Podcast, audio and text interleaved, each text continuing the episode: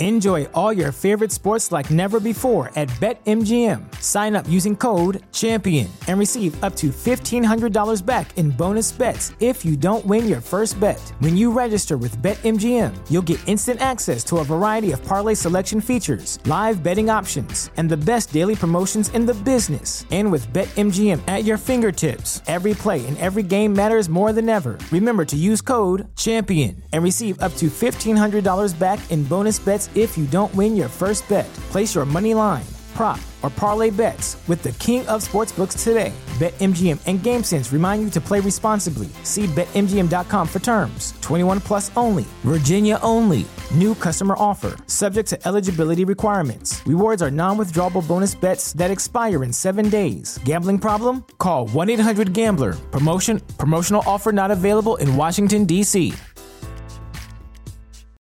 Swimsuit? Check. Sunscreen? Check. Phone charger? Check. Don't forget to pack the 5 Hour Energy. It fits great in a pocket or carry on, and the alert feeling will help you arrive ready for anything. Now get 20% off when you use code 5HE Travel at 5hourenergy.com. Expires April 30th. One time use only, not valid with other discounts. Remember, visit 5hourenergy.com and use code 5HE Travel to save 20%.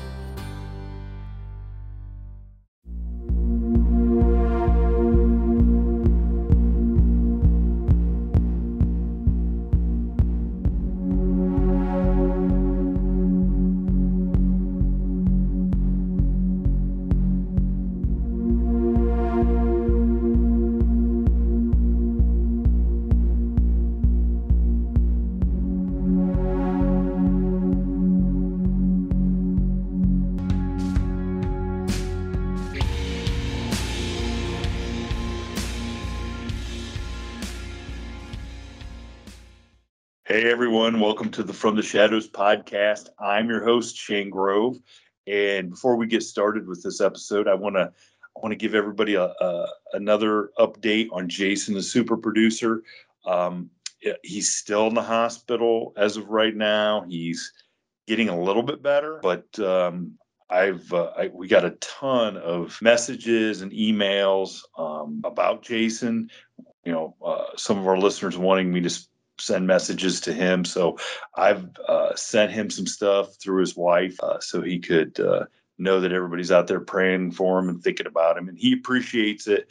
And uh, you know, he's not he's not by any, out of the woods by any stretch of the imagination, but um, um, I, he he does he does uh, want to get back on the air. So we just want to get him healthy and feeling good again. So hopefully those two things converge soon that him getting healthy and him coming back and hanging out. So uh, everybody just keep keep saying a prayer for Jason and keep him in your thoughts.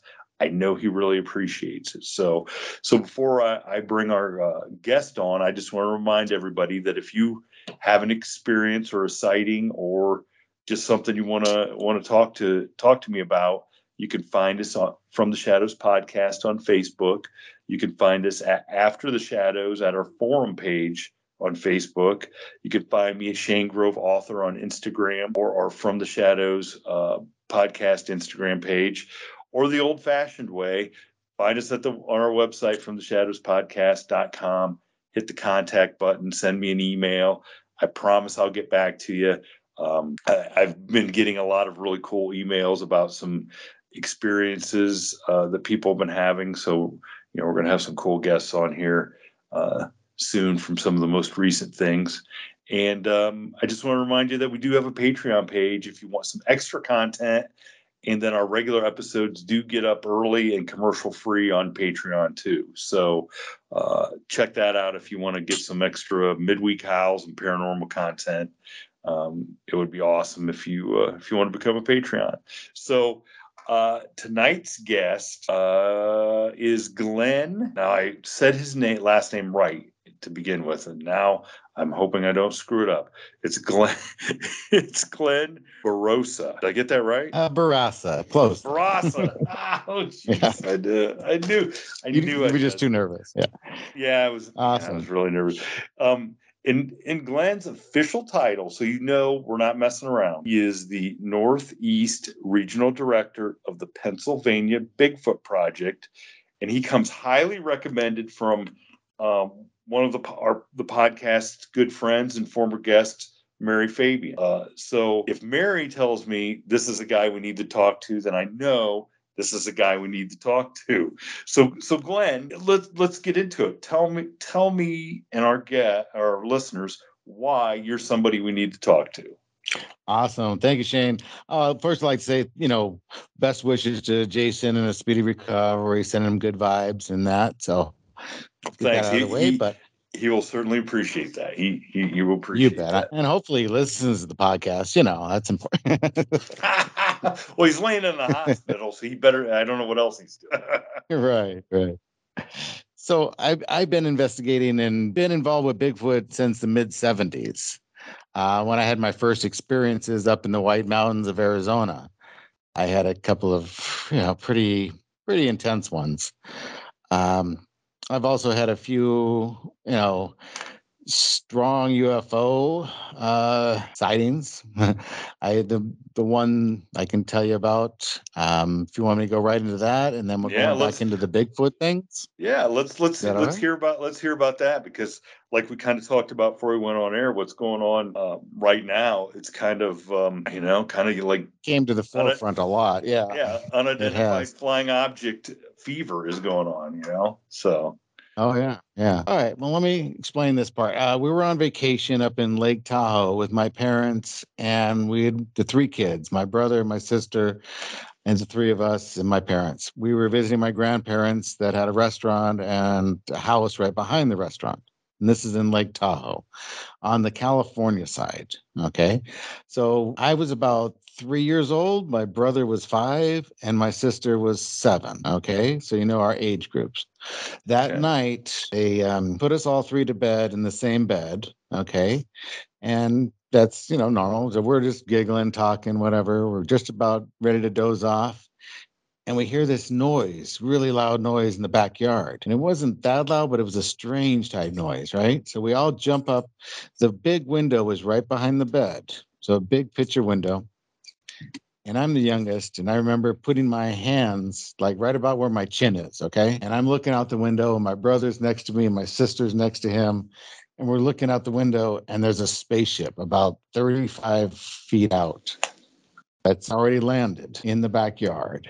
And this is a disc type shape from what I remember. I remember some lights, but I don't remember any windows per se but I do remember the tripod type legs, big cylinder type legs, like maybe twice the size of a gallon jug cylinders, um, long, and I think there was three, like a tripod. Uh, we didn't say anything. We all we looked at it and stared for about 15, 20 seconds and then jumped back in the bed and covered our heads with the covers. And it was, you know, being the youngest, I didn't know what to think really. And the next day, I mean, we went to sleep right away. I don't remember anything. And then the next day, no one brought it up. We didn't ask our parents. They didn't mention anything to us. The next week, the next month, nothing. You know, nothing was in. It wasn't in my mind. And then, like I say, a year or so later, I asked my brother about it, and he goes, "Yeah, I remember." You know, and you know, we started talking about it a little bit. My sister remembered it, and then in our 20s and 30s i brought it up again and you know definitely still remembered it you know the same same exact sequence of what happened um, do you have any questions well, yeah did you so now you didn't mention it to your parents when you were young but did you ever mention it as you got older yeah i did mention it to my mom because my dad had already you know had a different wife and different things but i didn't you know think to mention it to him but i just wonder that you know, being that loud that my dad was in the Navy and, you know, he would have heard that, you know, it's like, that's odd. So your, so your mom didn't remember anything happening? No, no, no. She didn't remember anything of that. Wow. You know, that's kind of, that's good. That's kind of, you know, but you wonder, like, did she see something and, and just put it out of her mind or, or you know, I mean, I don't know. That's weird. That's just crazy. That's crazy. But were we all were we all abducted and we don't know, you know, or yeah, yeah, mind erased, except when the certain part that we remembered before they thought we were back sleeping. Maybe they didn't see us jump up and see them, you know, and then they just put the whole house to sleep and then they came in. You know, I, I don't know. you know, mm-hmm. that's something maybe in a regression you could bring things up that you don't remember now or something, but that's another subject. yeah, no kidding. Yeah, no kidding. That's that's kind of yeah. That's I don't know. That would shake me. I don't know how I could. I wouldn't don't know that I'd be able to go back to sleep, sleep at that age. You know. I don't. Yeah.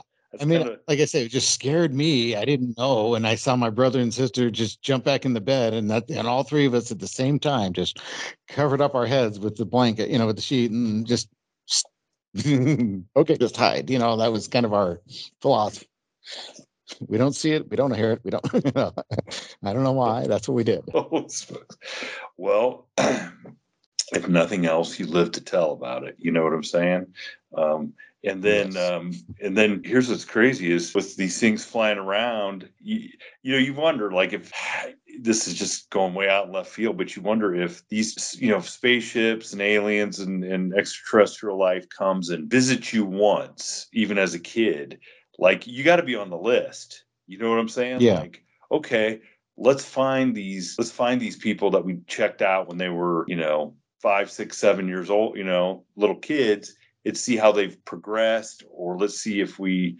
you know, if they did say they did abduct you, what if they put something in you that so they could track you, you know, 50, 60 years later, you know what I'm saying? I mean, all that stuff runs through my head of they got to come yeah, because they're not abducting every single person, so you got to be special if they visit you right. or you, they abduct you. I would think.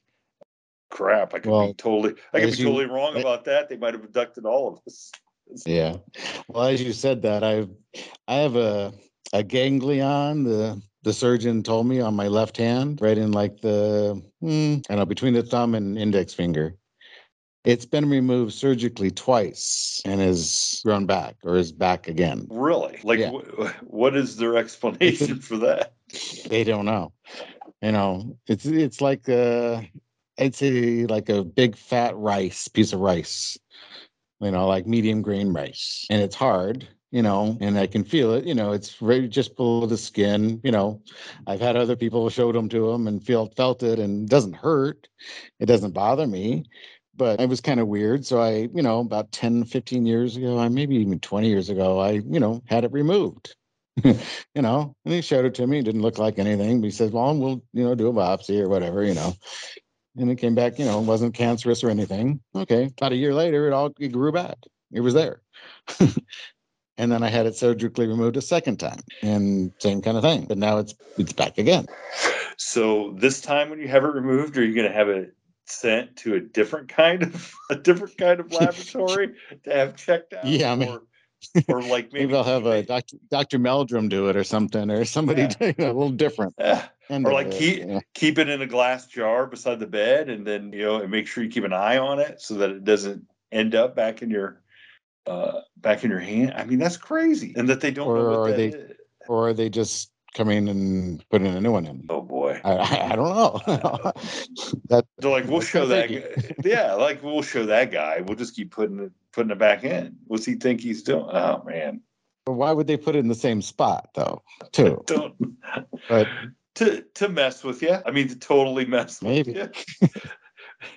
because because wouldn't that be wouldn't that be genius of them to play a psychological mind game with you by just saying like we could stick that in the in the bottom of his right foot and he'd never notice let's put it back in the same spot and see it just mess with him to uh yeah oh gosh well i think god has a sense of humor so why wouldn't aliens you know or maybe it is god maybe it is just god playing with us you know i don't know yeah yeah it might be god going like okay you think this is aliens well i'll just show you it's not it's just uh yeah. you know Wow, that's crazy. That's crazy. And we still haven't even talked about Bigfoot.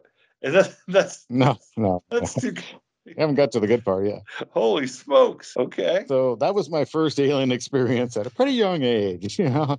And I don't remember anything growing up till I was probably in my early like 12, no, 13, 14 years old maybe. And this is up in Arizona. And I was just walking home one night and I see this big streak of blue light, just not a streak, but flying through the air. You know, and this is up like in the stars region, you know, and then it does a 90 degree angle turn and keeps going at the same speed, you know, like at 600 mile million miles an hour, and then does a, a acute right turn and keeps flying off at the same speed, no change in speed. That which So I knew that you know that, that well definitely that back in the seventies, you know, there's there's nothing today that I know of that can do that, you know. so I don't think back then anything but an alien technology could have done that. wow, that's yeah. Now, how, how how did you how did you feel seeing this stuff? Like, did you feel Um, special or did you feel like cursed? No, no. I mean, and like with Bigfoot, I've I've forgiven them for the the scare and the terror that I went through. I've it's important to me that I stress that because I don't want them to carry that burden of the fear that I experienced because I think they do.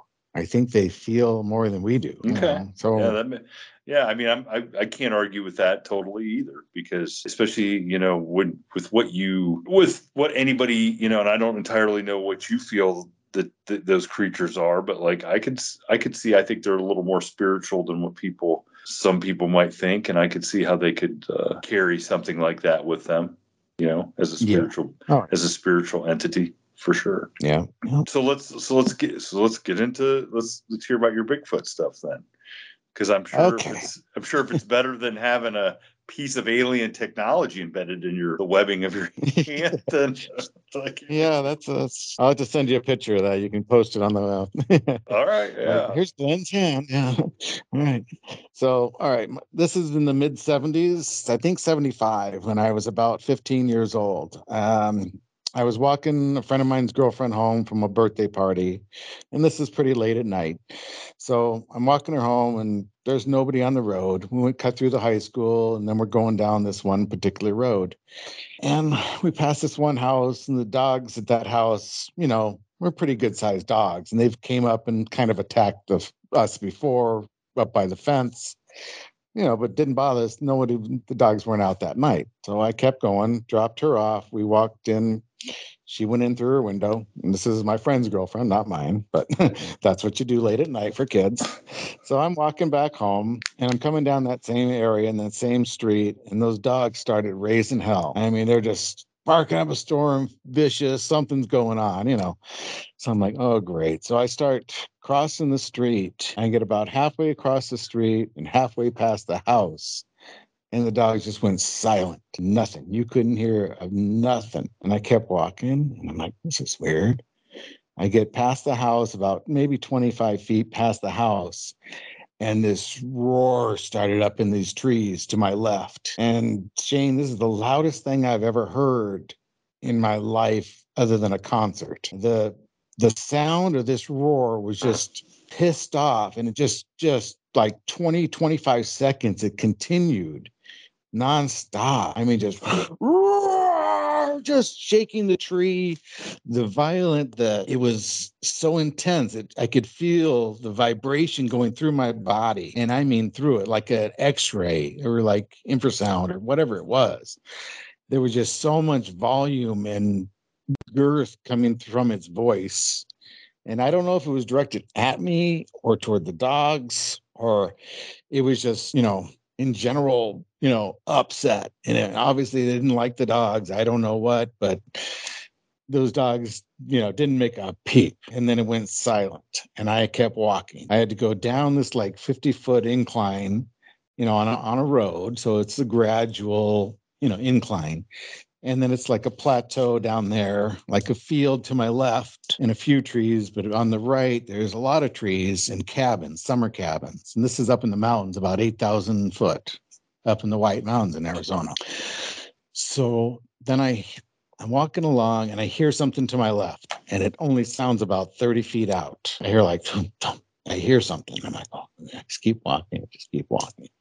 So now I know it's tracking me or trailing me. And then soon after, I hear something on the right side, you know, not that soon, but maybe another 50 feet. I had to go about an eighth of a mile on that flat. And then it goes up a gradual hill about 50 you know 50 yards up again or 50 feet up over like you know 100 yards maybe it goes up. I keep hearing it to my right. I get up to the main road and i turn left and i can still hear it to my right. I i can't hear or can't see it but it's i hear it behind this blue ridge drive in and then and there's a light between the buildings and then i hear it behind the post office over there and I can never see it, but I can hear it move in the gravel, like behind these buildings. And I'm walking. I got to go about another maybe a half a mile to where we lived. I lived in a barn behind our restaurant, and and uh, my dad had a double wide trailer behind the restaurant. My sisters and mom and stepdad lived in there, and I lived in the barn. We remodeled into a big apartment for myself. So I get in there, I shut the door, I lock it, I throw about 15 shells into my 22 rifle, and I'm like, okay, what do I do? Do I call the Forest Service, the park ranger, game warden? I don't know what to do. I'm like 15 years old. I never experienced any kind of creature like this. I mean, this thing was huge. Shane, when I tell you, you know, it, the, the sound was coming from like 35, 40 feet up in the tree. Okay, the volume was directed down from where it was. Okay in my so, mind. So you think it was up in the tree watching, like watching you? Like I think you... that the dogs and it was high, you know, getting away from the dogs or it was above them, and they, it just got tired and just said. And the dogs just probably just shot out and ran back to the house, tails into their ass. I didn't do that. I just walked. Uh, okay. but the volume of that sound in it could have been standing on the ground and being that big you know what i'm saying? Yeah like i'm, I'm following this thing could have been 30 feet tall in other words. From the volume it was putting out an unbelievable amount. To reverberate through my body at 30 40 feet away from the road. So That's, so it, and it followed you back to the I mean it kind of paced you out of the woods or wherever off that road all the way back to where you made it back yeah, to your house. All the way down the main down the main road. This is a highway down the main highway. It was on the other side of the post office on the other side of this other part. And this is a little two lane back back then. It was just like a little back road almost between towns. It wasn't a big highway back then it's mm-hmm. big, built bigger now, but but back then it was not. Um, so I didn't get any sleep. I wasn't going to wake up my dad, a Navy guy, at three, you know, two thirty in the morning or whatever time it was, with this, you know, you know, he has bigger guns because he used to hunt grizzlies and other things, you know, in other states. But I still wasn't going to wake him up. So first light, I walked back out there by myself and it's like six in the morning or whatever because I got no sleep at all or a little bit, if any. And I go back out there, I go right over to those trees first, and I walk out into those trees about 30 feet, 35 feet out. And I'm looking and I, I see this big tree, and it's probably as big around as um picture something, let's say is a big tire, say a 33 inch tire, you know, pretty good size round tire, that size tree. And at the bottom of that tree, halfway around the bottom, the base of it, all the pine needles are pushed away about five inches deep and about six or seven inches wide, like out from the edge of the tree. All the pine needles are pushed away, not dug away like a dog would do at all, just like this perfect uniform. I almost like a sweep of these pine needles away from the base of that pine tree. Like something, like something wanted to sit there or lay there or something. No, well, years later, or trying to figure out what that was, I think it was the creature coming down the tree, Ooh, like with okay. its hands, and then was reaching for the ground to see where it was, and was like sweeping its you know foot around. I got you. Yeah. Okay. You know, make maybe make sure there was no dog there. I I don't know, but you know, something like that, or when it was maybe it was when it was going up the tree. You know, I I don't know, but but I definitely think it was up in the tree, you know, because I don't think it was 35 feet tall. You know, no, that's not only the volume of the voice, the roar sounded like that, that big.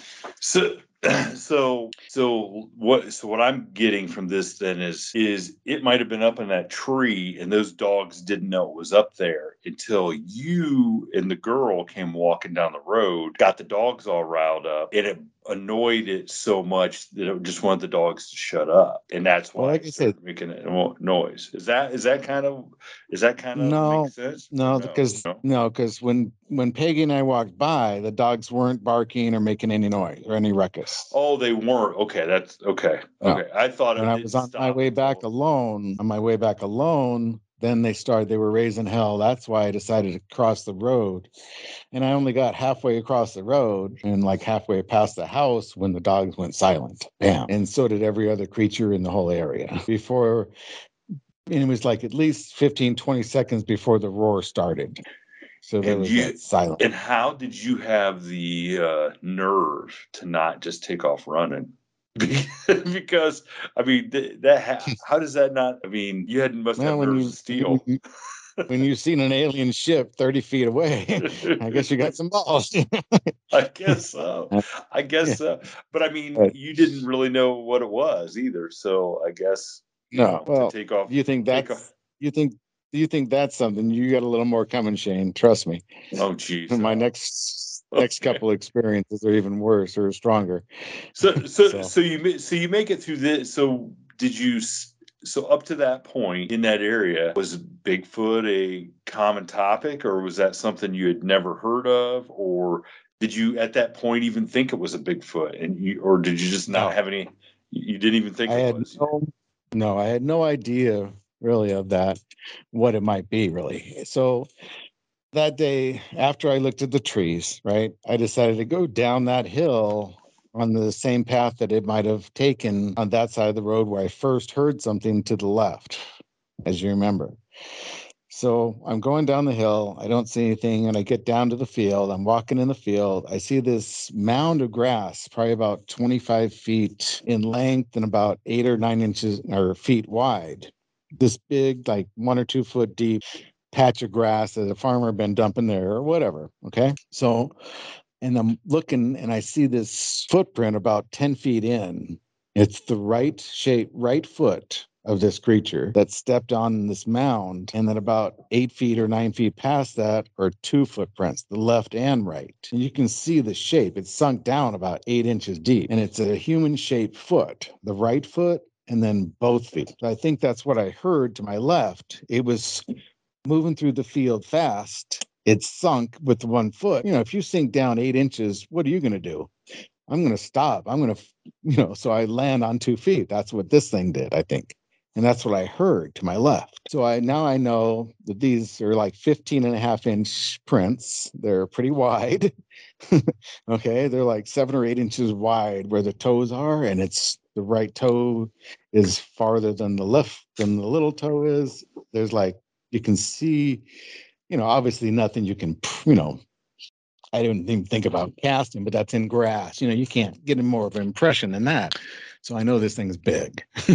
that's all I know. But I already knew that. So I see two trees up in the corner of the field up above the next hill. So I go up toward those two trees and I'm walking closer. I'm about 30, 40 feet away. And I'm like, wait a minute, these are both pine trees.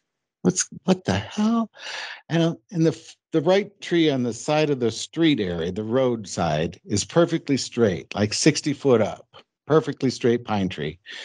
The pine tree next to it goes up about seven, eight feet, turns to the right at a 90 degree angle, and then turns straight up at another 90 degree angle, and then turns to the left again, and then to the right again. So it's going up about three or four different times up this tree, a pine tree.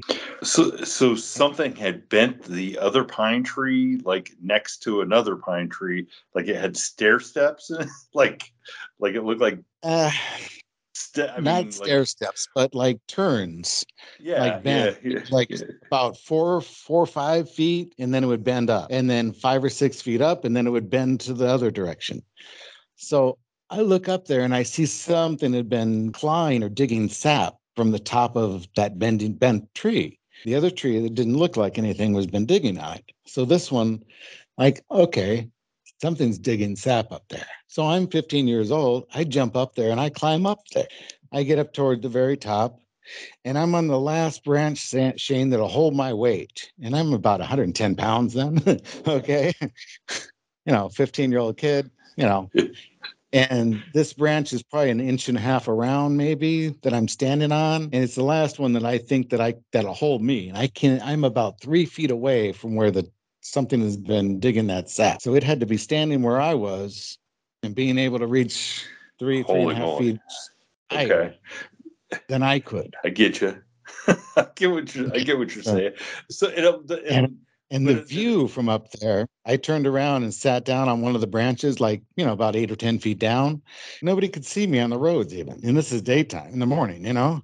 So at night, they could sit up there and just watch cars, watch people, watch, you know, they'd have a great view. now, do you now? Do you think they made whatever it was made those bends in the tree, or was that just some some kind of natural? uh No, totally unnatural.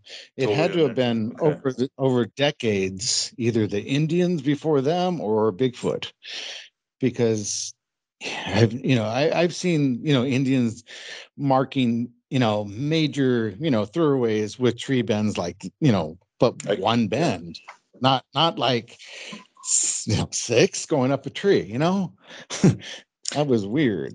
But if you wanted a good, just like you said, you sat there and nobody could see you, whether it was a Native American or a Bigfoot that wanted to s- sit up there and, you know, it would, be perfect for either one to to kind of scout Right. out, you know, what's coming. Yeah. Wow. or a, for a hunting party, you know, if Yeah. there's three Bigfoot on the left side in the trees and there's two in the field pushing them out, you know, and this one's, you know, I don't know, whistling and telling them where to go, or I don't know what they, you know, what they communicate that way, but or how they hunt. But there's, you know, a few different possibilities that I've heard. But anyway, So, so still, was- so still, you're up in this tree and and you're still wondering what the heck is up here that can reach two, three feet beyond my reach and is up here hanging out. yeah. And what do they use the sap for? Is it for wounds? Is it for, um, you know, to give them better grip on the trees or to eat? You know, hair tonic? I don't know. You know, I don't know what. Talking Bigfoot, so who knows? Got to keep it light. All right, so let me go into my next ex, next. I just, uh, I just have to say for the record, if I would have used sap for hair tonic, I might have more of it left. It, because it would have stuck around a little bit longer, I think, maybe. But if you like the movie something about Mary, remember that? oh god, gosh, yes, yes, yes. There you go. That's what I've been like. Yeah. Okay. All right. So my next experience, where those two trees are, there's a road. It was, used to be a dirt road, and that's what I'm referring to. There's about five houses on the right hand side of that road, and no houses to the left where I mentioned that field. Okay. So I was at the last house on the right visiting my friend Johnny and his wife and their dog Wolfie. Their dog is a shepherd, yeah, maybe wolf mix, who knows. But I was visiting them, decided I'm going to go out to the lake from there. So I started walking out, and their dog happened to be with me because, you know, I'm walking, the dog's going to go because that's what they do. So she's about 12, 15 feet in front of me, and we're walking. All of a sudden, something that same style roar starts coming up in front of me, about a quarter mile in front of me. And the dog just stops in her tracks and looks, jerks her head back and looks at me. And I took off running toward it as fast as I can, Shane. And I'm looking up in trees. I'm pushing off of rocks like starting blocks, trying to get as much speed as I can. And I'm just running as fast as I can. I'm looking up in the trees, side to side, in front of me, anywhere I can. And, you know, at 15 years old, I can run pretty good. And I get to the clearing of the trees where the lake is. It's about 50 yards, maybe 80 yards in front of me. I'm out of breath. So I'm just like, okay, let me take, all right. And I look back in the trees. I didn't see anything. I'm looking up in them. I don't see anything. So I look to the lake and I go, all right, I'm going to do an angle to the right. I'm going to go at an angle and then walk along the shore and see if I can find, see anything, you know? So I head off to my right and I get out to the lake and I get about 15 feet, 20 feet away and I start walking along the edge. And I'm walking along, I get about 50 feet or so. And pretty soon I see something sticking up from the from the ground, but near the edge of the lake, and it's about maybe 100 feet away from me. And I'm like, well, that's weird. All right, I'm, still walking along, walking along, and I, I'm like, what the hell is that? It's mud, and there's mud sticking up about, I don't know, about 15, 16 inches out from the level part of the ground, the mud. Okay. And it's up in the air and curling back toward the shore, this mud. I'm like, what the hell is that? You know, and I get over to it. I get about 10 feet away, and this mud is about almost an inch thick coming from the level plan pane, you know, of the shore.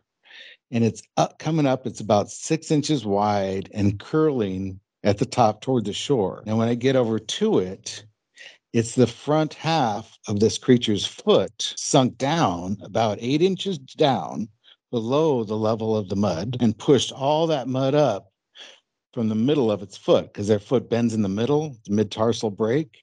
You know, I didn't know that then, but I figured that had to have been just its toe or the front half. And it was huge, human shaped toes, no claws, and the water just starting to seep into it. And you could see the definition of the foot, just amazing you know, in the mud that's that much weight had to been, you know, at least a thousand, maybe eleven hundred pounds. I was thinking like eight back then, but I've, you know, since realized to push that much mud up had to been. But this mud was, like I say, pushed up about, you know, 15, 16 inches up and then started curling to the back toward the shore. So when it pushed down and stepped and dove in the water, I assume all that mud got pushed up and hardened, or didn't even harden. It was just so much weight with that thick, thick mud. You know, it was like you know, instant cement. You know, but I, I turned. I got this calm feeling of knowing. You know, I knew it was Bigfoot by then. I talked to my friends and and other people about witnessing. You know, and things, but I just I knew I didn't, you know, I wasn't worried about it. I don't know. I just, I turned and just walked off. I don't remember after I turned like a couple steps. I don't remember walking out that day, or I didn't stop at my friend Johnny's house. I don't remember that night. I don't remember bringing anyone back there. I didn't. I know that. I didn't even think about a picture. Just I knew that, you know, cool. You know, this is this is what it is. All right. You know. And but if I didn't run toward it, I never would have seen that. It was the most amazing print, or how So deep you- it was.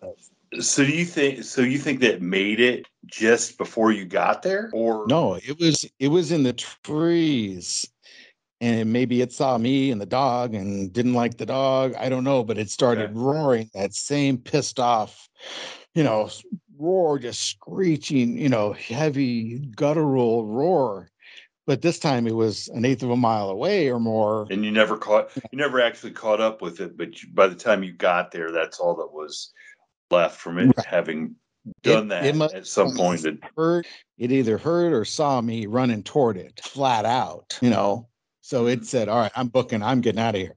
So it headed to the water, thinking that's the best way to get away. It jumped in the water, but it as it did, its last step. And like I said, they they can like leap almost, you know, maybe it thought it could make it farther, but it had to take one more step and it, you know, hit. And that's how much, you know, weight just, you know, eight or nine inches deep and this thing was like seven, eight inches wide at the toes, you know, and like five or six inches wide at the at the mid tarsal part, and then shoved all that mud above ground. It was mm-hmm. amazing, you know, print. Gosh, if I knew now what I know, I would go back and print and take pictures, and you know, but well, yeah, I didn't have to because I knew what it was then, you know. wow. So, so then, so then, what do you just um do? You talk? I mean, So then I- talk talk to your f- friends some more and say, "Hey, look, you're never going to believe this." but I saw Exactly. a print. Well, so how did that go? Well, I didn't tell him about that right away. I started, you know, asking more questions about the history, you know, and I started talking about things like that. Like Indians had told stories about them like riding on horseback down a mountain, and Bigfoot would be like 50 or 100 yards to its side, just tracking right along with them, just pacing right with them, you know, not right on them. So it wouldn't scare the horses, but it would just be going down the hill, pacing them, pacing them out. And then I heard one from Grandma Penrod that was up there, one of the first families that, you know, the Fish family and Lazan family. Well, Penrods were up on the mountain. And Grandma Penrod apparently was down by the lake. She was hearing a cow, she thought.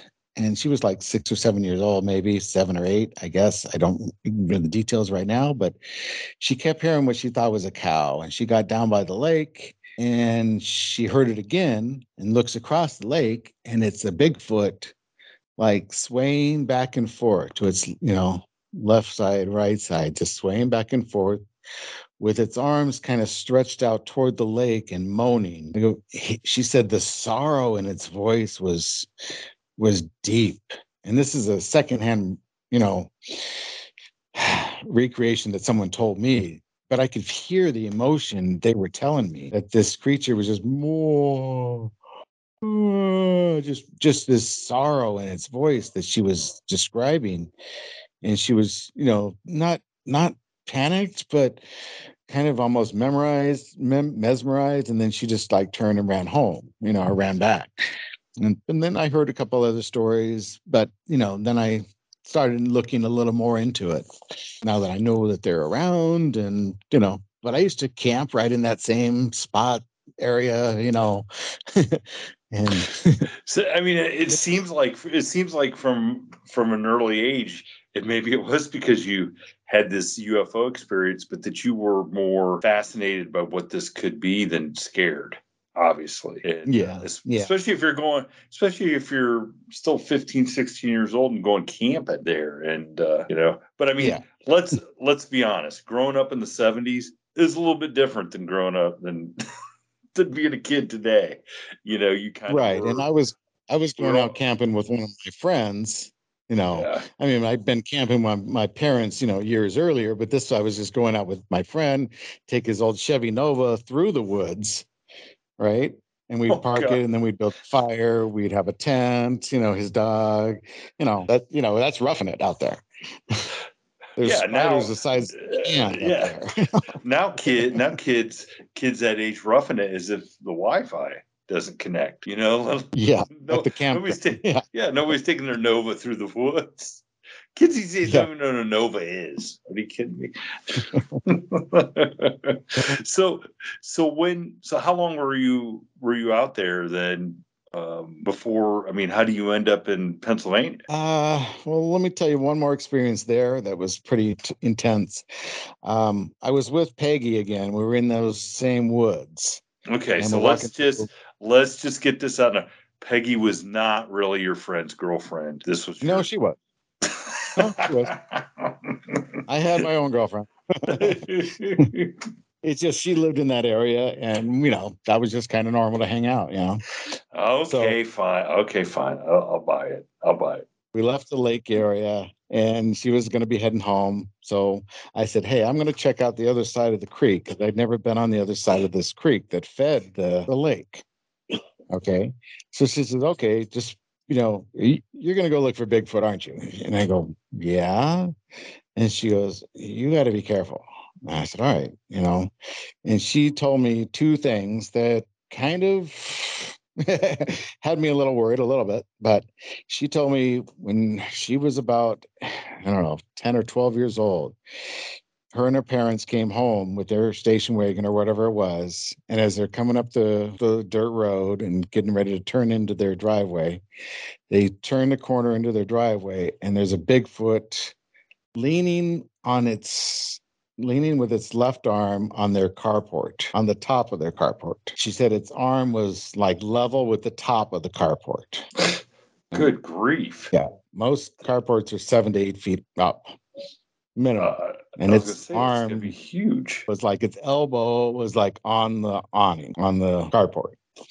And they got scared and didn't go. And Bigfoot turned and just walked off. Wasn't affected really, they, they said, she said. So then she told me the second thing. Now, Glenn, this may sound crazy, but her and two other friends were hiking over by this um and I would say it's not a sewer area, but between the sewer and this natural spring area, this natural spring is what actually feeds this creek that I'm talking about. Okay. Between those two, they found a horse with its head ripped off. Now, she said it wasn't cut off, it wasn't like severed in any way, it was ripped off. Holy moly! and, like- do you, eh, do you have horses? Because I have horses, and I can't even. that takes a lot of power. Can't lot even of power. imagine that. Yeah. Yeah. And I've heard that they don't like horses and dogs for some reason. maybe because they're like hypersensitive to the alarm system of Bigfoot, or I, I don't know. I've heard that they've ripped, you know, hind quarters off of horses. You know, these are, you know, investigations that we've, you know, I haven't done those, but that's things that I've heard. But this one, and I believed her because she was like terrified in her eyes when she's even knew that I was going to go over there and that this is something that she and her friends found. So I said, Well, I got to go. I got to check it out. So she said, Okay. so she went her way, and I went down the creek, and I got to look for a place to cross the creek. So I'm walking along, and I hope I don't have to go all the way to the road, but I see this little levee like going across, and it's about a foot and a half wide, goes across the creek. And the creek's about 25 feet wide right there. So I go across the creek and I turn right and I'm going back down the creek toward the river or toward the lake.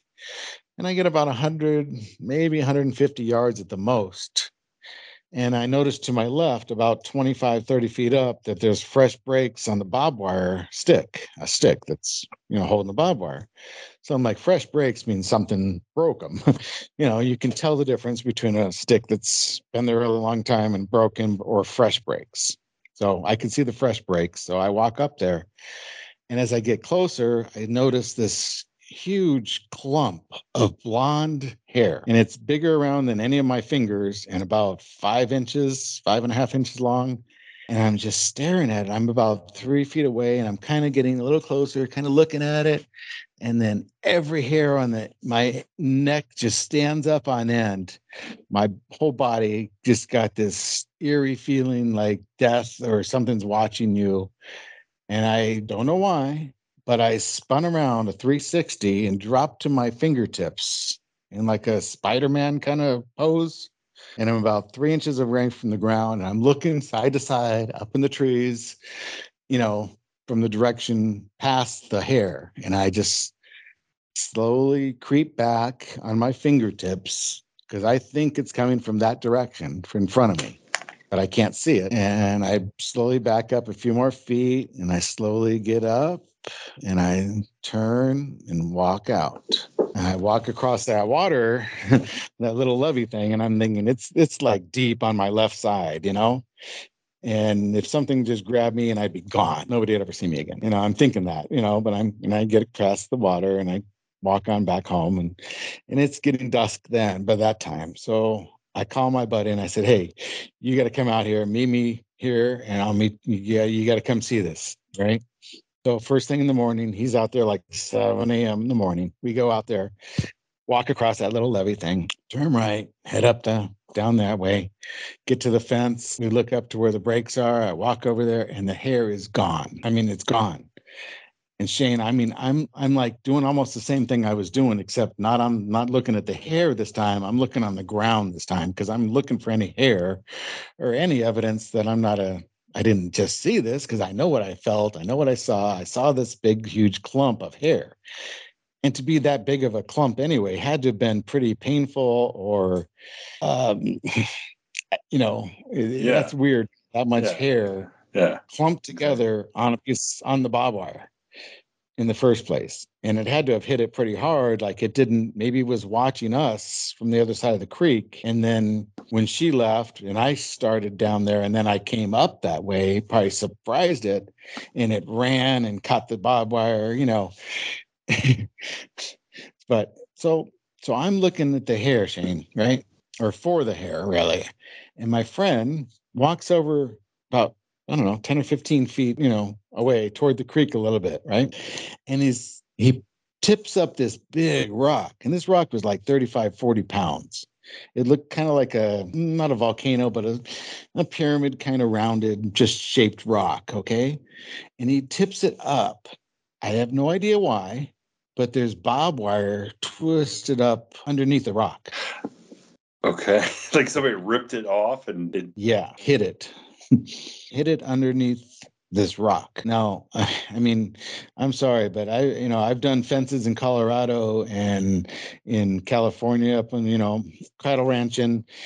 You know, you don't care. You just throw it, especially when the creek is right there and the creek's 30 feet deep. You know, you just toss it in the creek. You know, it's that close. A human wouldn't do that. No other animal that I know of would do that. Could a bear lift up a rock and throw barbed wire under it? No. A deer, a wolf, a coyote? No.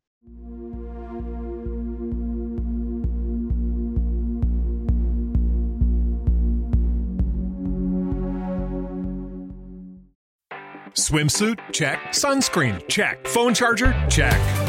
Don't forget to pack the 5 Hour Energy. It fits great in a pocket or carry on, and the alert feeling will help you arrive ready for anything. Now get 20% off when you use code 5HE Travel at 5hourenergy.com. Expires April 30th. One time use only, not valid with other discounts. Remember, visit 5hourenergy.com and use code 5HE Travel to save 20%.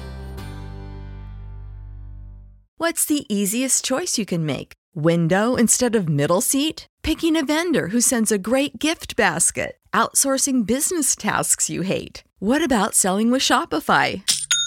Whether you're selling a little or a lot, Shopify helps you do your thing, however you cha-ching. Shopify is the global commerce platform that helps you sell at every stage of your business. From the launch your online shop stage to the first real life store stage, all the way to the did we just hit a million orders stage. Shopify's there to help you grow. Whether you're selling scented soap or offering outdoor outfits, Shopify helps you sell. Wherever and whatever you're selling, Shopify's got you covered. Sign up for a $1 per month trial period at shopify.com slash try. Go to shopify.com slash try now to grow your business, no matter what stage you're in. Shopify.com slash try. Everybody in your crew identifies as either Big Mac Burger, McNuggets, or McCrispy Sandwich. But you're the filet fish Sandwich all day. That crispy fish, that savory tartar sauce, that melty cheese, that pillowy bun. Yeah, you get it. Every time. And if you love the Filet-O-Fish, right now you can catch two of the classics you love for just $6. Limited time only. Price and participation may vary. Cannot be combined with any other offer. Single item at regular price. Ba da ba ba ba.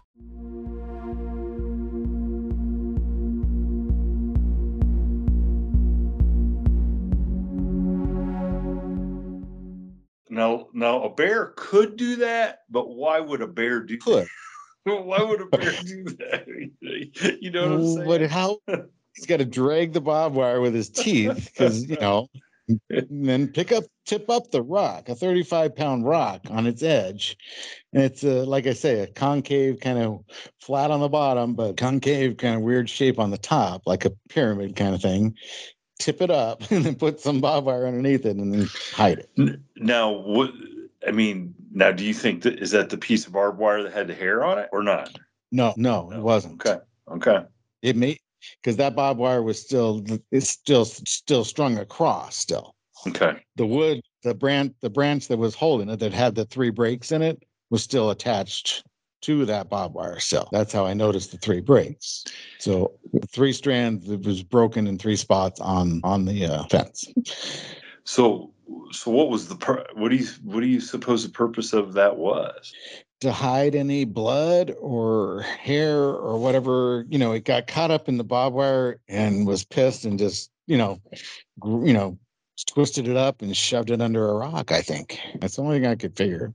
You know. That's that's just crazy. Uh, yeah, yeah. I mean, it's Yeah. I mean, it's just odd because you're right. It's not Yeah. anything that that it's only I don't have any proof. I just Yeah. know what I saw, and that barbed wire is still there, as far as I know. I didn't take it. we just pushed it rock back down. Well, I mean, it, it either was a human or or a Bigfoot that did it. I mean, that's Yeah. there's not really much else that uh, that is going to do that. So it's but it doesn't make sense for anybody to do it, whether you're human or Bigfoot, for sure, for real. I mean, it doesn't it doesn't make a lot of sense. Unless they're taught to hide any evidence that they've came across, that they bled, that they cut themselves with, you know. If they were in taught that from an early age, and that's how their upbringing, that's how they stay hidden. They, you know, hmm and like I say, he, that that creature that I ch- ran after, there's no doubt that it dove into that lake, and that that creek that I was talking about is at least an eighth of a mile away. That's a hell of a swing that's a that's a good swim underwater, right? Uh, I I couldn't do it. No. So e- either this thing has got really really big lungs, which we know it does, which it and with you know the strength and the ability that they have, I think it could swim pretty damn fast. But I, I have another theory too that I think they go in the water and come up underground and build their caverns underground just so they can stay hidden. And that's how they bury their dead and how they stay hidden from humans and other creatures. I you you know that's as good a theory as any. You know. Yeah, I mean, I may be wrong, but so far it hasn't proven me wrong. no one's proven me wrong, but no one's proven me right either. So yeah, you gotta So- gotta think outside the box with these creatures, I believe. So Yeah, I, I, I, that becomes more and more apparent that you do have to think a little outside of the box, for sure, because they're not. Uh, I mean, they're not normal. I mean, it's not anything that we consider normal. So, why would you think normal things when when you're trying to figure out, you know, why and where and what and, and how? Yeah, you know what I'm saying? nor- normal reasoning isn't getting much evidence. No, That's the thing. no, out of No, you know the true. Patterson you know, 16, 19, 1967 to now. I mean, come on, that's a lot of years that I, I would have thought. I mean, when I remember when the first dial-up AOL first came out, you know, in the modem. Do you remember that? well, of course, You yeah, of course. Yeah. So I looked up Bigfoot back then, right? And there was like 200 and some thousand things about Bigfoot on the internet then. Okay. Now, how many of those, you know, I thought that number was like outrageous. I'm like, oh my God, that, that's, you know, that's so huge, you know? And then now there's uh, these, you know, thousands of podcasts about, you know, not just Bigfoot, but other cryptids and other Mhm. ideas. But how many things have been taken off the internet? And, you know, there's just a lot of old newspaper, you know, things that are, you know, Harry Man and, you know, just repetition about I so just got. sightings. I just got sent a newspaper clipping, and unfortunately, it's only the first page or the first part of it. But it was, um, and I'm, you know, this is going to make for compelling podcasting as I look it up here in my email. But this was this goes right along with what you're what you're saying is like like what uh, Josh Snyder is he he sent me a couple pretty cool uh, articles in the last couple months, but this one's from 1895 in Remington, Indiana, and here's the headlines: "Fearsome beast sighted a third time." So what the heck is that in Indiana? Yeah, bingo. And I don't know where Remington, Indiana is. But this is, uh, you know, Doesn't matter. is- They're everywhere. yeah, this is a Yeah. this is a fantastic. Um, you know, this lady is describing this um, down at the river, and it was an early morning, and uh, and and this is what's really crazy. So it, said everything like she's down at the river at four o'clock in the morning washing some like she's washing jars, which is must have been something you did in the 1890s. And the songbird, it says here, the songbirds were happy. So I went to the bank, curves back north with my pant legs rolled up. That's pretty bare feet in the water. I was rinsing my glassware when I noticed the birds had grown silent. As I looked up, I saw it standing on its hinds in the opposite side of the creek. She began to describe it. Mrs. Cornwell grew visibly upset. It was wolf like, but giant in size, far taller than me, standing as it was, ruddy colored fur, but a face like a wild boar. The description uh, well matched the previous two accounts, which locals coining the beast the Ren Rem wolf. And then it only had this, and then it, you know, the rest of the article would appear um, somewhere on a else. page, paragraphs. Yeah. And um, so there, I didn't, Oh, I couldn't read it. I couldn't read anymore. And I don't, you know, I have to do some research and try to find that newspaper. But that's the same stuff that you hear now where like the, the forest goes silent, you know, like how would they know in 1895 t- to, to notice that the songbirds quit singing, you know, Oh, and then you're, notice. and then you're, yeah, yeah. I've noticed it uh, a dozen times, probably. Yeah. or more. So, so, It- it's eerie. It's Yeah. really eerie, dude. you know so you so you have that and uh, you know you have those reports clear back then, and that's the third report of that, according to that newspaper article. And um, you know, and it's the same stuff. 120 years later, it's it's yeah. the same same exact stuff. So so okay. So how how do you end up in Pennsylvania, and how do you get into?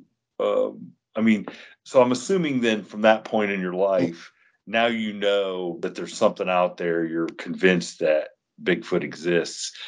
I mean, do you keep definitely chasing after it and trying to find more evidence? Um, actually, no. I took a break. I mean, I took um, like a few years. I moved back to Southern California, and I, you know, didn't think about it. Did a lot of four wheeling, you know, and doing that. But then I ended up moving to.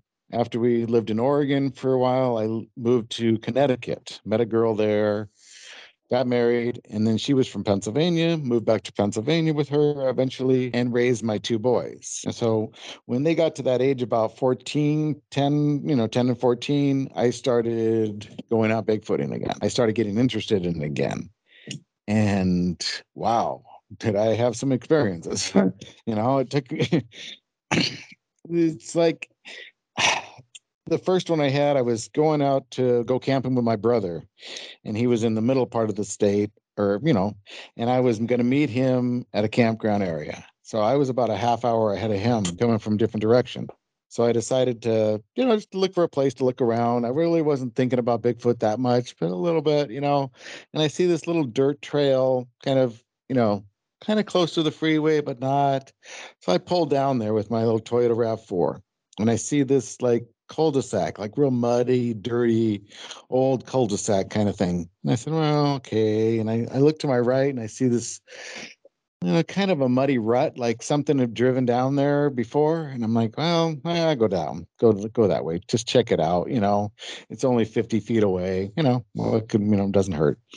So I pull down there, and it's like a little little trail. It's only like you know two lane, nothing it's only about 100 yards deep at the most from the very beginning. So I go down there and I pass this one tree and I look to my left and there's a tree that had fallen down and it was part of a four prong tree. Okay. Like four big, like not a triad tree, a four prong tree. And one of the big quarters of it fell down. It was still attached. So it was like three or four, three foot off the ground at the trunk part and then sloping down to the side. Well, next to it on that one side, there was like 30 or 40 branches weaved in on that side of the tree, a few on the other side, but not many. And I'm like, okay, this is something. I want to check this out. So I hop out and I start walking over there, and in there's this huge patch of hair, like something had been shedding hair or or killing something, but there's no hides, there's no bones, there's no antlers, there's no skulls, there's no evidence of guts, and but there's this hair all over the ground, right near where this like structure kind of thing was by these branches. And there's a huge plop of poop there. And then another smaller plop that was the smaller plop was as big as one of the big maple leaves that were there, and they were about the size of my hand. Okay. That small plop was about an inch and a half thick. The big plop was three times that size and about two inches thick. Now, there's no cows in this area, okay, for one. This was not a cow pie. I've seen hundreds of cows, some cow pies, not a cow pie. This was like, had a lot of fiber in it, some gelatinous stuff in it, some, you know, weird looking seeds in it. Uh, this is in the laurels. You ever heard of mountain laurels? Or I don't know if they have them in the area you're at. I've heard I've heard that phrase, but yeah, they don't. Okay. Well, the mountain laurels in this area are like grandfathered, I'd say, because they're like 15 to 20 feet tall. They're huge. And the leaves on them they're like a rhododendron, only like three times the size, the leaves. Okay. They stay green all winter long. So they're about four, three to four inches wide and about six inches long, these leaves. And they're about a quarter inch thick. Even when I've driven through them with half inch ice on these leaves, they're still green and vibrant, you know, all year long. Okay. So that's the area. But I did do some research on the mountain laurels and deer eat them, but it's hot to their tongue, they say, but they get hmm. inebriated. They Really? get drunk from eating those leaves. Okay, that's that interesting. That's pretty. That's pretty interesting. Yeah, for sure. Yeah. So maybe, you know, Bigfoot would be doing that too, I think. You know, lay around, you got camouflage, you got bedding, you know, you got leaves you can eat any time of year and they get you drunk too. You know, that's a pretty good vacation, you know. so I, I I went back and I met my brother and we came back there and he wouldn't hike down into the laurels with me because you know he, you know like no I, i'm not i don't want to get killed i'm just know no thanks you know. And he's a you know seventh degree ninjutsu black belt so i wasn't he wasn't scared of anything he just doesn't want to go down in the woods you know not knowing. So he um we go back to camp so after the camping trip i bring another friend of mine out there an investigator because i've met a couple you know in the area and we start looking around and we you know we find a few different things a couple little structures but we've investigated there at night and we've heard some something coming pretty close to us but we can't see it don't know what it is. And i tell people if you want to see bigfoot or you want to find evidence go during the day. Go during the morning or daylight. If you want to have an experience that'll definitely happen go at night because they're more active at night and they have the advantage they'll come a lot closer to you at night than they will during the day. And we've gotten them on thermal and that's having a good experience but not having a good sighting or finding good evidence. So i brought in a couple people back to that area a few times this one last particular time not the last but most experience most traumatic experience we had there was stephanie her boyfriend aj and myself went down there and we decided to go hiking way down down into the laurels. And these are so thick, you have to look at the trees to get your bearing as you're going because you can get lost. It's like a maze. These things are so thick. So we hiked for about two hours, you know, got way down there by the creek. And I, I decided, all right, guys, why don't we let this area cool down? Let's hike out of here. We'll drive somewhere else for a little while and then we'll come back. So they all agreed. So we hiked back up. Took about 40 minutes to hike back up we drove to another area where more public hiking is. So we hiked down there and we got down to that same creek. Okay. But it's in the more public area where they have a waterfall down there and other structures like bridges and things for people to walk on. But we were in the more untrailed area going up and down these whoopty doops. Like, oh, we got down to this little island that we found out on the creek. We go out on this island and we find this small human shaped footprint, probably a size six or eight of a kid, but it's sunk down almost an inch deep. And that's really deep. We stepped next to it and it wouldn't even go down like an eighth of an inch. And I weigh about 185, 190 pounds. So barely even sunk in. So whatever made that footprint had to have weighed around 400, 450 pounds at that size foot, or it was carrying something really heavy to make that deep of an impression. Okay. So we kept going on the creek on that little island, right? And then I don't know, I wasn't leading, but all of a sudden we came back to that exact same footprint going the exact same direction. Now, Shane, all four of us were like in shock. Like, wait, how could we get back here coming the same direction? We didn't we didn't go back around, you know? That was really strange. So I said, All right, guys, follow me. We're going back out. We're going back up this way. And everybody followed me back out and up. We got back to the main trail, hiked back up to my truck, Toyota RAV4. We drove back over to the other area, and it's almost dark now, you know. And I decided to back in because it's muddy up there. So I back into that spot and I get pretty close to where that tree had fallen and right, you know, right up to it and we're just bullshitting and talking. And I said, Stephanie, why don't you say a few things, you know, just, you know, put its mind to ease. You know, I don't know what to say. And I said, well, just say anything. Just, you know, just talk, you know, tell them you're here to be friendly. You know, just want to be, you know, just say anything. So she started talking and doing, you know, a little bit. and I didn't have a flashlight at the time. So somebody else had the flashlights. And I walked out toward my right into the the pathway to the right is kind of where the water goes down, and the other side is where the you know the weave through the maze is. So I was out that way and they're shining the light on me and it's like this huge silhouette of like a bigfoot in front of me it looks like with my silhouette the shadows right and i'm kind of laughing like oh you know and i'm i'm just bullshit i'm talking like i told stephanie to do just trying to put the bigfoot to ease if they are out there listening so i come back over to the g or to the toyota rav4 and i'm talking and i decide to replicate a yell like i heard in arizona so i turn around and i didn't tell anybody and AJ got in the front seat, the passenger side of the RAV4, but the window, the driver's window was down. So I didn't want to yell right there, right in his ear, you know. So I walked to the back of the SUV and I aimed toward the back of the SUV out into the woods. And I'll do a quick yell, but I re- only did it for about a half a second. That's all I did. And I just, just, just real loud. And then something started stomping up at me. And this is like the heaviest I've never heard anything stomp like this. It was just like boom, boom, boom, boom, boom.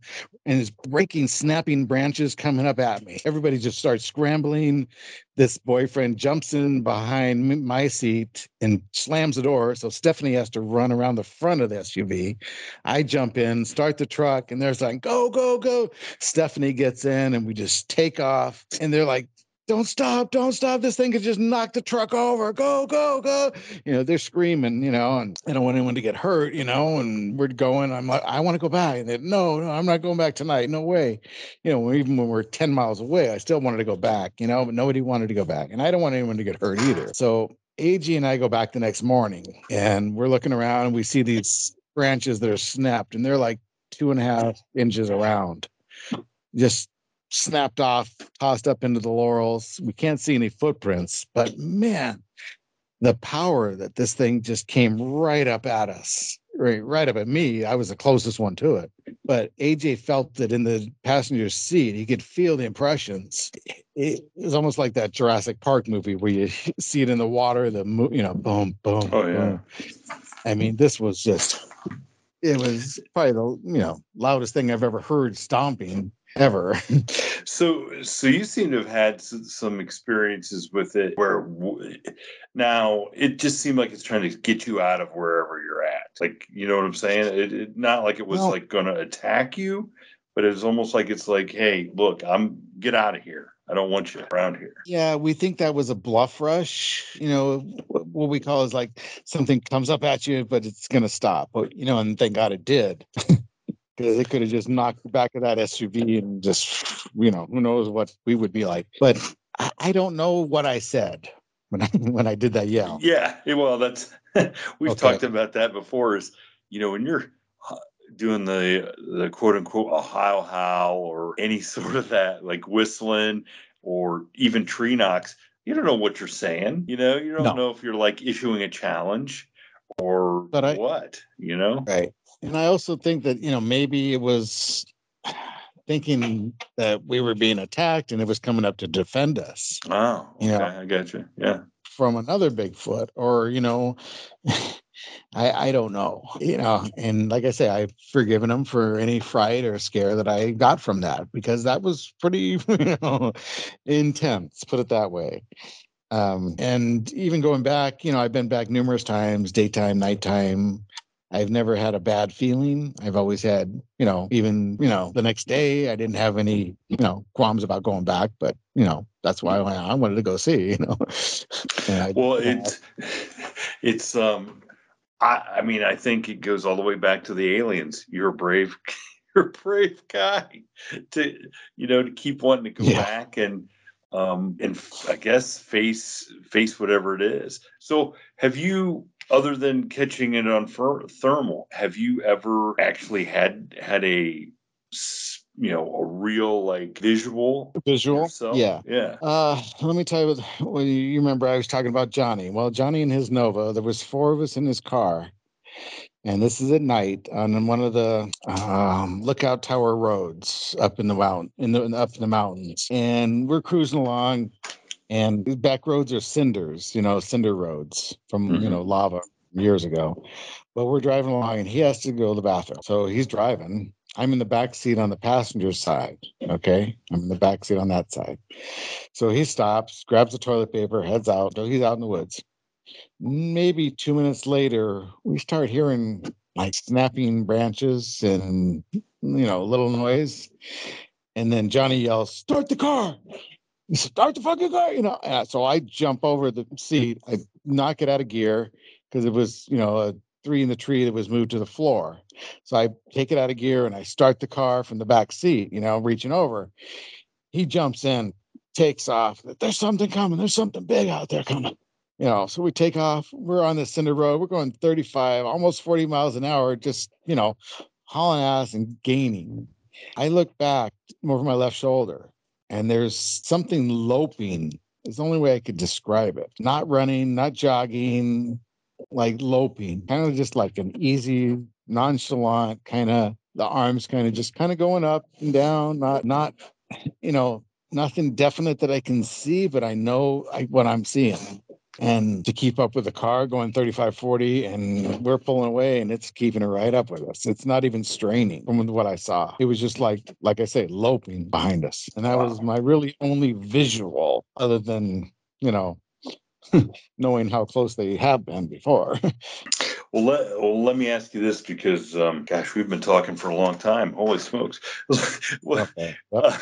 uh, let me ask you this then. Um, so, like, through, you know, getting uh, stories and stuff, and, and especially in Pennsylvania there, and going out and kind of like following up on other people's stories, what's the one uh, experience you've heard that somebody else had that really like uh, you really wish you'd have been there to experience that too? Like which is one that really hit you? Oh, okay. Uh, I mean, AJ's had a few good ones that you know he's told me, but I mean, nothing, nothing's as intense as what I've lived through.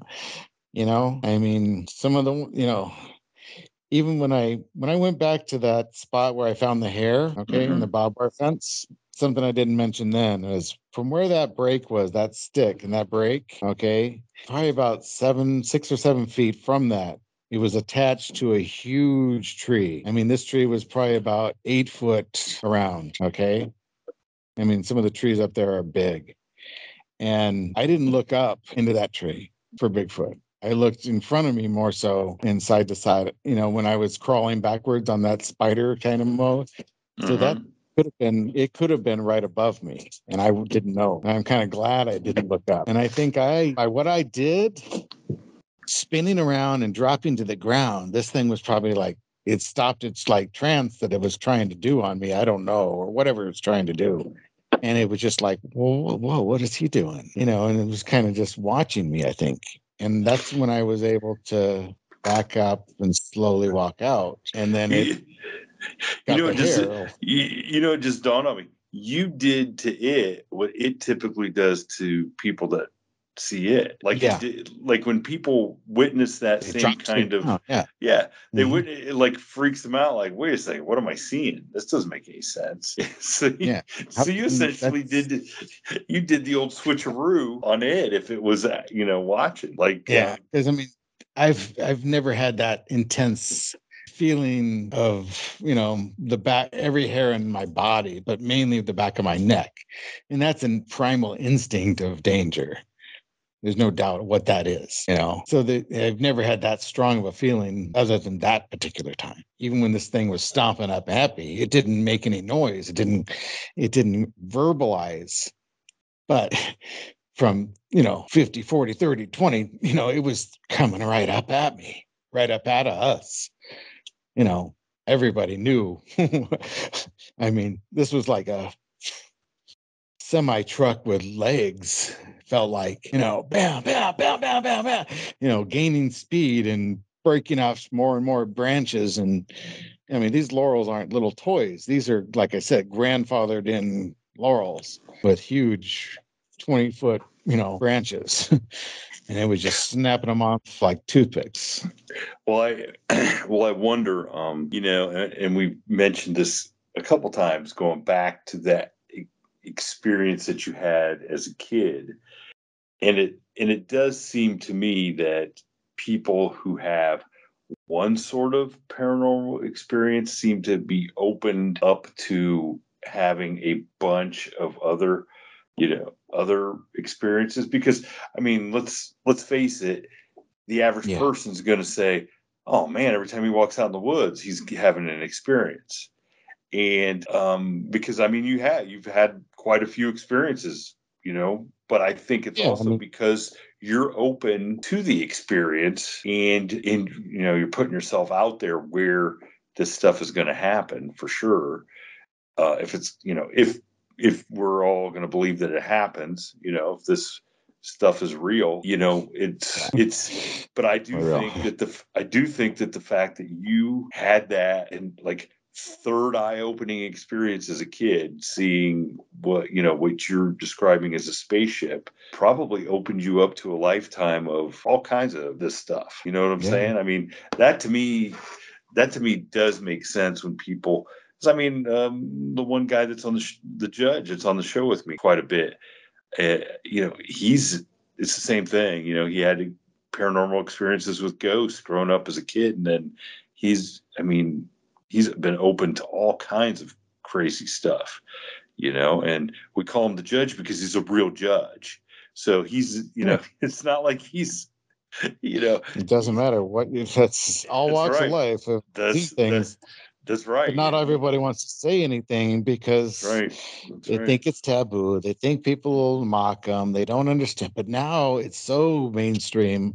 You know, it's well, it's time I, to come out and talk about it. You know, yeah, it's simple. I don't. That, no, I'm not. I'm not 14 years old anymore. I'm 60, so 62 soon you know it's it's easy to talk about because i don't give a shit if someone doesn't yeah. believe me or not mm-hmm. this is the way it happened that, and that's that was his stance when we decided to start the podcast was like you know what I, now i mm-hmm. know what i've been experiencing and i want to share it and you know even though i got to get elected every six years i don't care.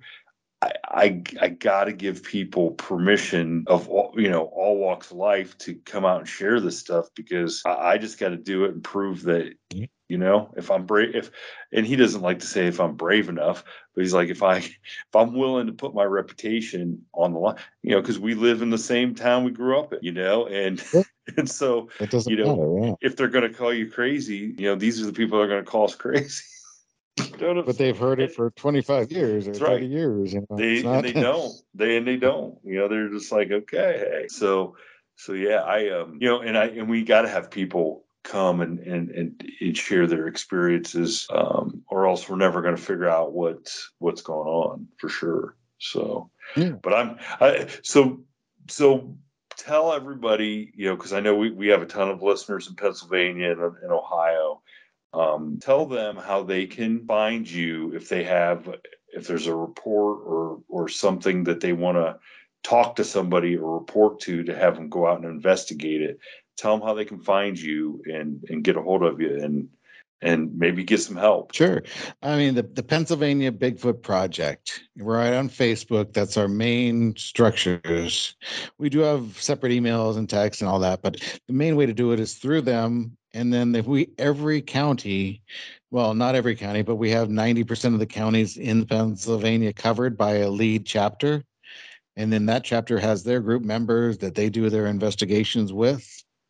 And then, like I say, we have the regional ones, which is what my level is, and AJ, and Bob is uh Bob is the whole eastern part of the United States, and Bill Rigby is the western part of the state, along with maybe Mary Fabian, but she's kind of semi-retiring now, so that she doesn't have to do quite as much of that part.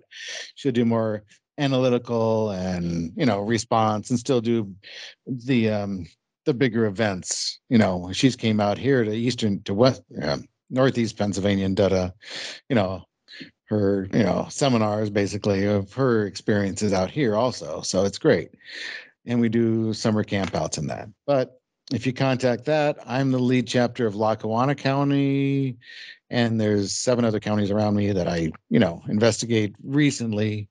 The other night, I dropped off my ex-wife and stepdaughter to go to a concert and Penn's Peak, So I drove probably seven, eight miles away and found a great area.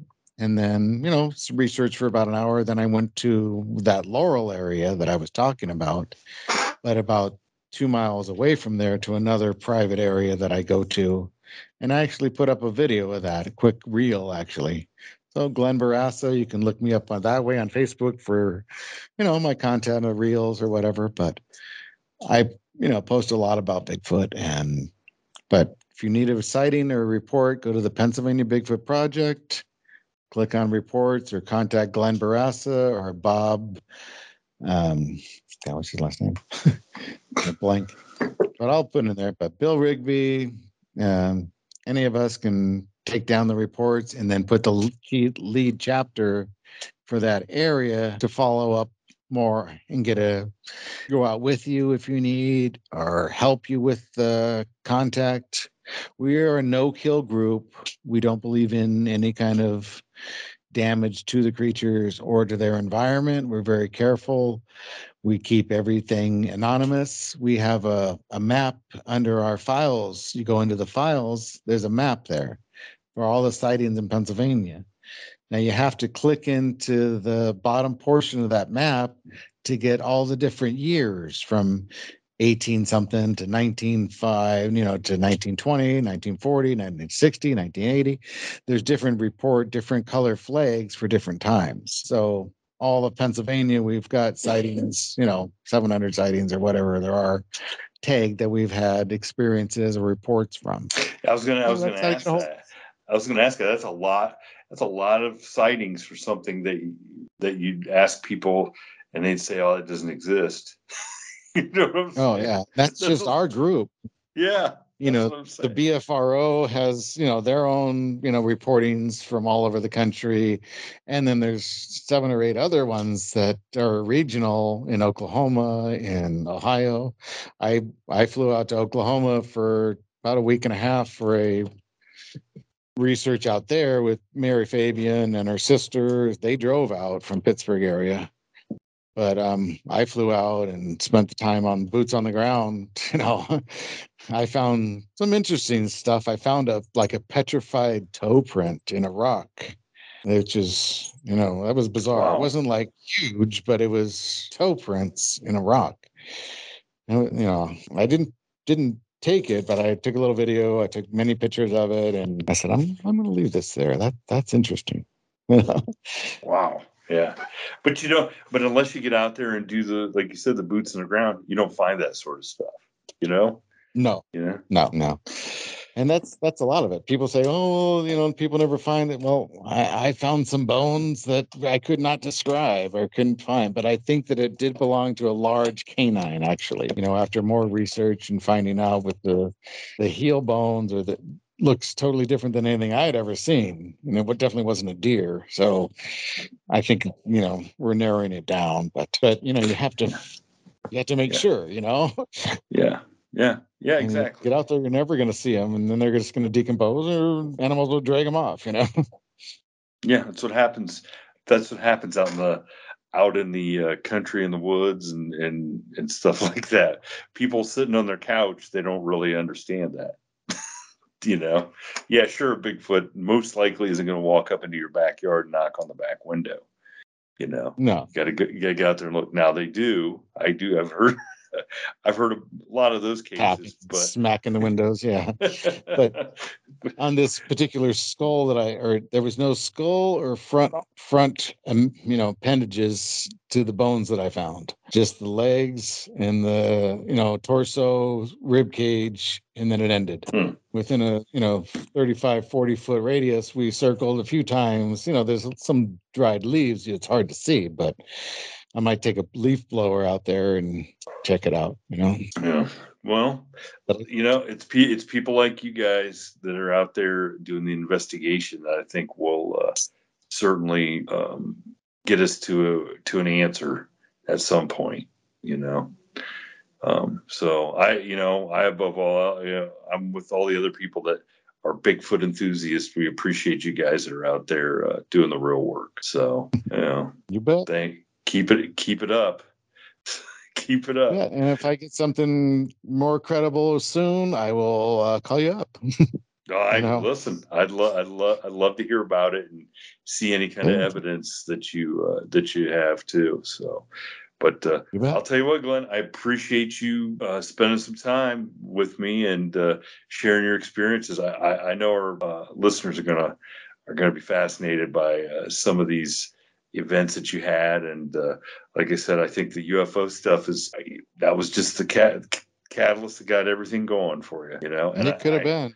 I hope they are not coming back to find you to put something else in you uh, because you keep taking, taking like we got to punish that guy. He keeps messing with our stuff. That's what. Yeah, who knows? well, that'll be a good experience, I think. But right. and Right. like I say, and anybody along the New Jersey Pennsylvania border that might have a sightings along those rivers, the Delaware, or anything, give us a call or text us, message us on Facebook. Because it's important to get the, I mean, time is an essence. If it's now or today or tomorrow, the quicker we get there, the quicker we can cast things or get the evidence and research the area. But we do it respectfully. So we don't go in, you know, with guns and everything blazing or nothing. You know, I don't bring a gun. I don't. I bring some bear spray just for other animals, but I wouldn't use it on Bigfoot. It wouldn't do anything. No, You just know. make it mad. Yeah. it's like the, I- it's like I believe- we say we say it's like that scene from Blazing Saddles where Cleavon Yeah. Little grabs the gun and Gene Wilder goes, "What, what are you doing?" He goes, "Well, I'm going to go talk to Mongo." Oh no, no, no! You're just going to make you mad. You're just going to make you mad. Yeah. don't, don't take the gun. You're just going to make you mad.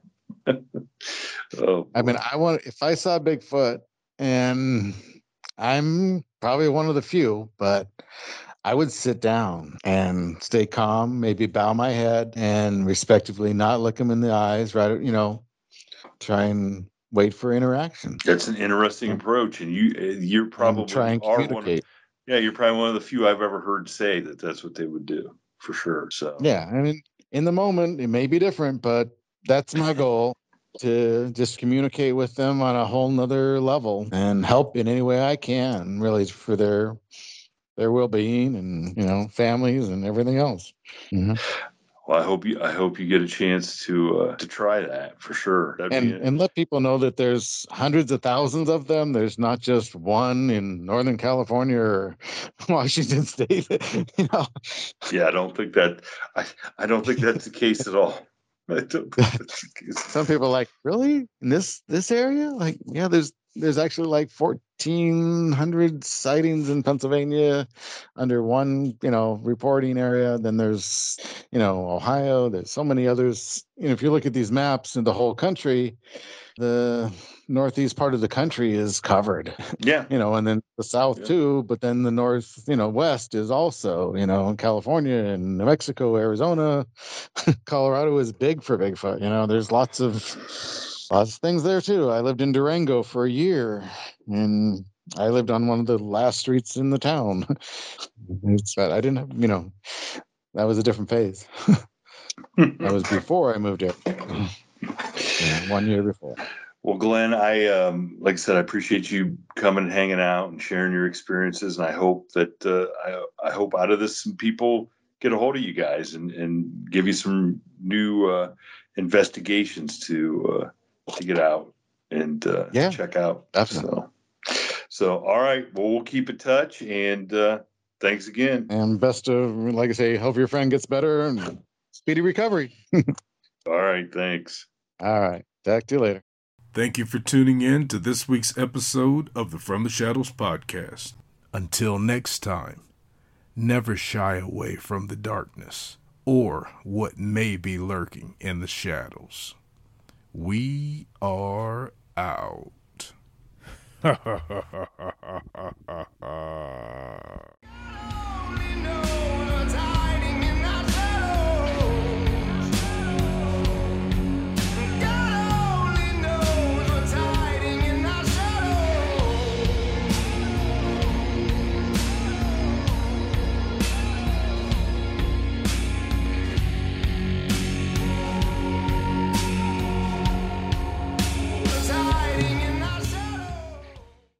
As humans, we're naturally driven by the search for better. But when it comes to hiring, the best way to search for a candidate isn't to search at all. Don't search, match with Indeed. When I was looking to hire someone, it was so slow and overwhelming. I wish I had used Indeed. If you need to hire, you need Indeed. Indeed is your matching and hiring platform with over 350 million global monthly visitors, according to Indeed data, and a matching engine that helps you find quality candidates fast. Ditch the busy work. Use Indeed for scheduling, screening, and messaging so you can connect with candidates faster. And Indeed doesn't just help you hire faster. 93% of employers agree Indeed delivers the highest quality matches compared to other job sites, according to a recent Indeed survey. And listeners of this show will get a $75 sponsored job credit to get your jobs more visibility at Indeed.com slash podcast. That's Indeed.com slash podcast. Terms and conditions apply.